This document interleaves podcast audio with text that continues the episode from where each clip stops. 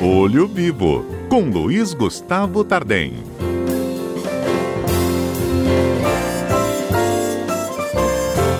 Gustavo, a gente vem se aproximando agora dessa época, né, de comemorações de Natal, Ano Novo, festas de confraternização. E tudo isso acontece também dentro do ambiente dos condomínios, das nossas casas, não é Sim. mesmo? E aí, assim, existe limite? Isso está estabelecido em convenção? Tem o bom senso do, do condômino com relação ao seu vizinho, com os demais vizinhos do, do condomínio? Como é que funciona isso, hein? Precisa ter, né, Fernanda? Tem que ter. É, para não virar uma desordem dentro do condomínio. Isso aí. É, o que, que o nosso ouvinte, que é morador de condomínio, ele precisa entender em primeiro lugar? É, o, o, Código Civil Brasileiro ele estabelece que os condomínios podem fazer e devem fazer as suas convenções. Então a convenção do condomínio é a base, é onde o morador precisa se informar para saber é, o que, que ele pode fazer dentro do condomínio e também aquilo que ele não pode. É, é muito comum nesse final de ano é, os pedidos de reserva dos espaços uhum. do condomínio para fazer a confraternização de Natal, o churrasco de final de ano, em que o morador chama seus colegas de trabalho, chama os parentes. E então assim, é, em princípio, Fernanda, as convenções colocam uma ordem de anterioridade. Aquele que pede a reserva em primeiro lugar tem preferência por aquele que pediu depois. Alguns condomínios, para essa época do ano, eles já fazem um critério de sorteio. Então, pode ser feita uma assembleia geral extraordinária, uma, uma assembleia geral dos moradores. É uma votação simples, é uma maioria simples. Eles podem estabelecer então um critério de sorteio. Então, para reserva dos espaços. Para reserva dos espaços. Uhum. Os moradores que têm interesse, se o critério for este, eles vão fazer então um sorteio para saber qual é o morador que vai ser é, beneficiado. Bem, é evidente que os condomínios, os, as convenções, em princípio, não permitem aluguel do, é, do espaço para terceiros uhum. fora do, dos moradores. Nem para fins comerciais. Nem né? para fins comerciais. Então, também assim, é, tem que tomar cuidado aquele condômino que vai usar a área de festa do condomínio para fazer a festa da empresa, por exemplo, onde você é chamado outras, outras pessoas, se isso não viola uma norma do, é, do condomínio. E o condomínio ele pode, diante da reserva, é, fazer a cobrança de uma taxa de um valor, por exemplo, para a limpeza, se tiver uma limpeza extraordinária, um dia de domingo, que, que tem que contratar um profissional é, para fazer. Então, assim, a primeira orientação é essa: a questão da anterioridade. É possível fazer o critério de sorteio e uma informação importante. Isso aí vai é, provocar os nossos, nossos ouvintes. O Superior Tribunal de Justiça, nesse ano, proferiu um julgamento de que o, o condômino inadimplente também tem direito ao uso das áreas comuns e ele não pode ser preterido, ele não pode ser é, penalizado pelo condomínio porque ele está inadimplente de acordo com a decisão mais recente do Superior Tribunal de Justiça. Mas então, qual é o entendimento aí do, do, do, do STJ? Então, o STJ ele usou como é, fundamento, foram basicamente dois fundamentos é, o primeiro fundamento que estaria violando o direito de propriedade daquele condômino, porque quando ele compra o apartamento o, ou a casa, ele também compra o, a área de festa, ou ele compra é, a área comum, faz parte da propriedade dele. E o segundo é, fundamento foi de que o condomínio tem um meio legal de cobrança. E o meio legal de cobrança é ir perante a justiça e ajuizar uma ação de cobrança ou uma ação de execução daquele valor é, que está em débito.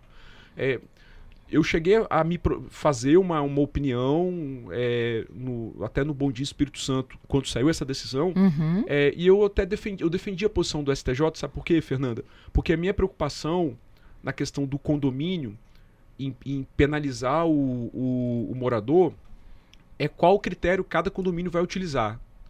Então, sim, se o, se o condomínio proíbe o uso da área de festa, tem aí alguma razoabilidade.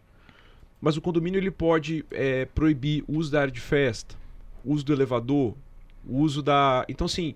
Pelo ao... inadimplente? Pelo inadimplente. Então, é. sim, a questão é.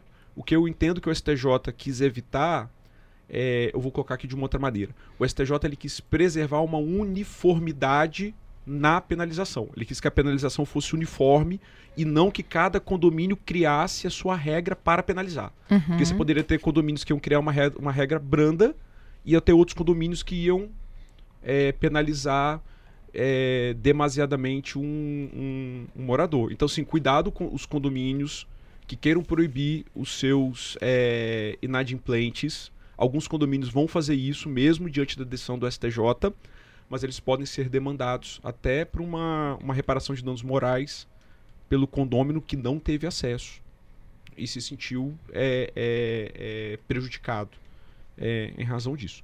Bem, outra coisa também, Fernanda, é, falamos da questão do direito ao acesso.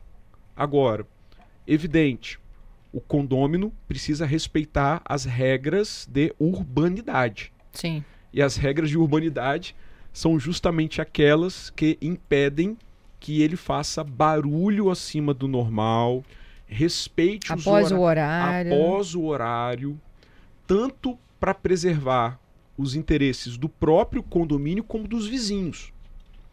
Então essa regra de urbanidade, essa regra de postura, é, de evitar barulho excessivo, de respeitar o horário, ele precisa verificar na convenção do condomínio dele até qual horário que está permitido o uso da área de festa e ele não pode fazer um nível de barulho que leve incômodo o seu condomínio e também os vizinhos, porque ele pode sofrer reclamação dos moradores do próprio prédio ou da própria condomínio de casas e os vizinhos também podem é, reclamar. E olha que negócio interessante.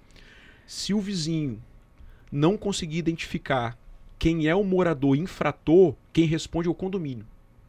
Então o condomínio responde pelo vizinho e depois o condomínio que vai se ressarcir perante aquele morador infrator que causou o, o prejuízo. Então, assim, se o vizinho não conseguir identificar quem é aquele morador barulhento que está fazendo a festa na área de serviço, ele pode acionar o próprio condomínio que autorizou aquele morador a fazer o, o permitiu que ele fizesse um barulho excessivo. Tem as festas nas áreas comuns, mas tem as festas também dentro das, da propriedade, né? Dentro dos apartamentos.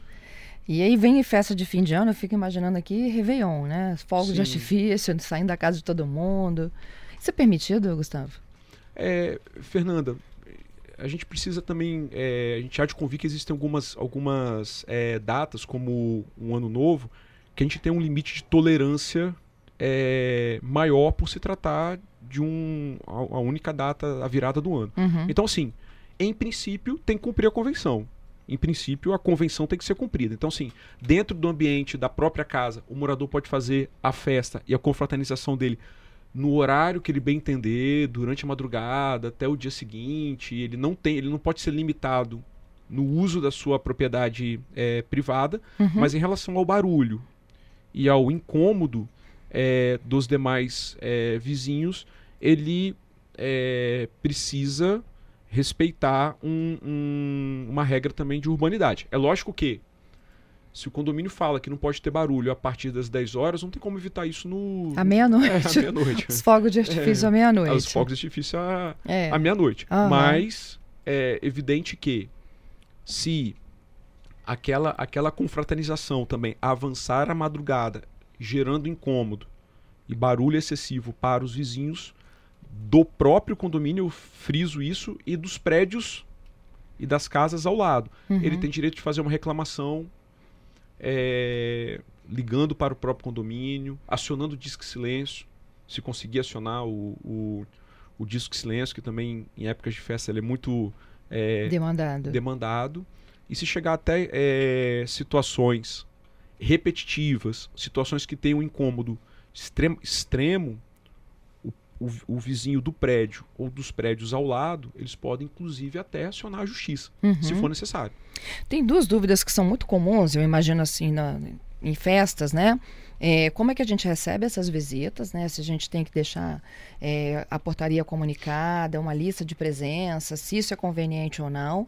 E se acontecer alguma coisa com o visitante, por exemplo, se ele quebrar alguma coisa, se ele se envolver numa confusão, de quem é a responsabilidade? É do condomínio, do visitante, do proprietário?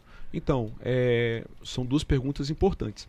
A questão da, da do convite e, e, do acesso ao prédio, a convenção ou a assembleia do condomínio precisa é, de, definir, precisa deliberar.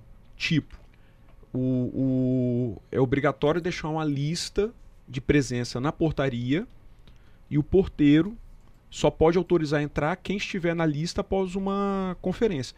E isso, Fernanda, é até uma regra para segurança, porque é, alguns criminosos se aproveitam desses momentos de, de festa para poder acessar Verdade. a área do, do condomínio. Então, assim, isso tem que deixar claro na, na convenção.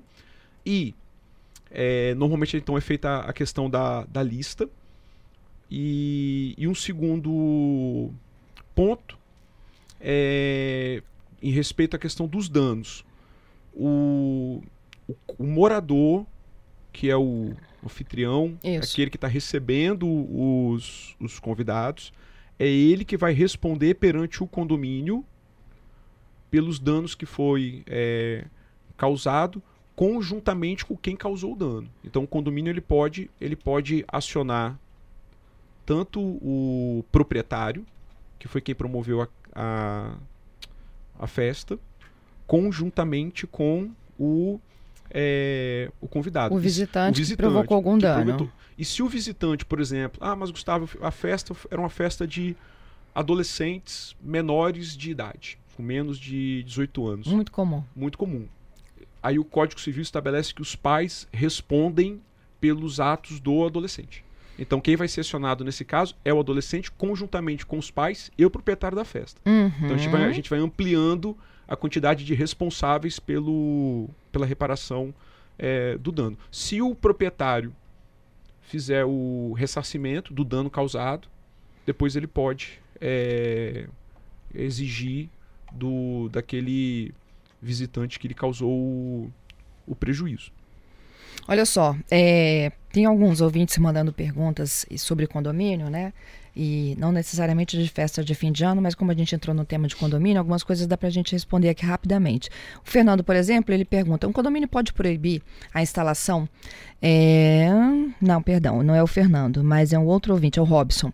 A instalação de um equipamento de ar-condicionado com a simples resposta de que o condomínio não suporta mais nenhum tipo de equipamento na rede elétrica. Ele quer instalar um ar-condicionado dentro de casa, o condomínio diz que ele não pode instalar porque o sistema não suporta.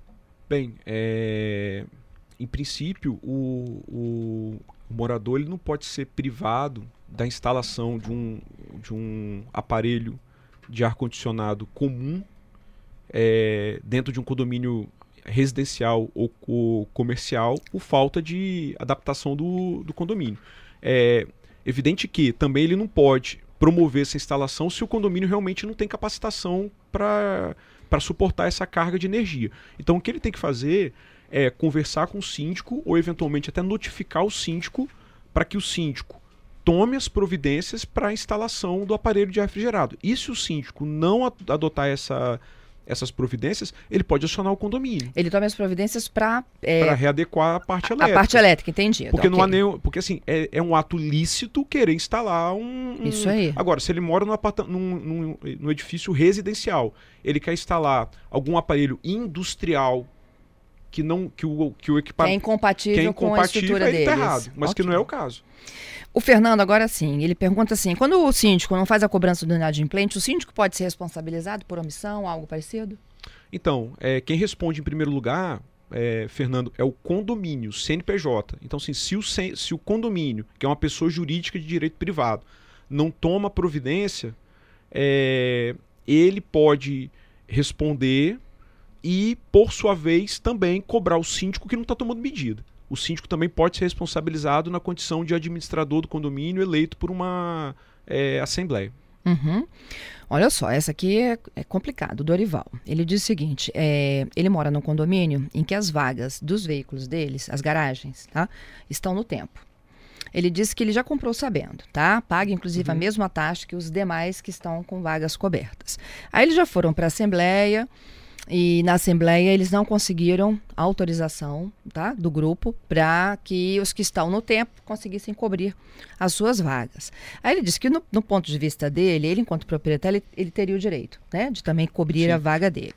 Caso não ocorra esse direito, ele não deveria então pagar a menos no condomínio? É, pagar a menos, em princípio, Fernanda, é, não, porque a questão do, do, do rateio da, das despesas do condomínio, ele obedece um critério é, de fração ideal. Então, sim, o Código Civil é, estabelece isso e existem, existe até discussão na justiça, muito comum com morador de cobertura. Os moradores de cobertura é, que tem uma área comum maior demandam na justiça para querer pagar o mesmo valor do apartamento tipo. E tem decisões até favoráveis, tá? Uhum. Porque o, é, demonstrando que o morador da cobertura dá o mesmo uso e não tem diferença de custo que ele, que ele suporta em relação ao morador do apartamento tipo. É, então, no caso do nosso ouvinte, eu entendo que isso não é uma justificativa para ele pagar um valor menor em relação aos demais moradores, mas ele pode exigir em juízo, se a Assembleia não aprovou, a, a cobertura, a cobertura da vaga das garagens, desde que respeite um projeto é, igual para todos. Entendi. Porque também não tem uma, uma, uma justificativa plausível para impedi-lo. Gustavo, muito obrigada, viu? Eu que agradeço e até a próxima terça.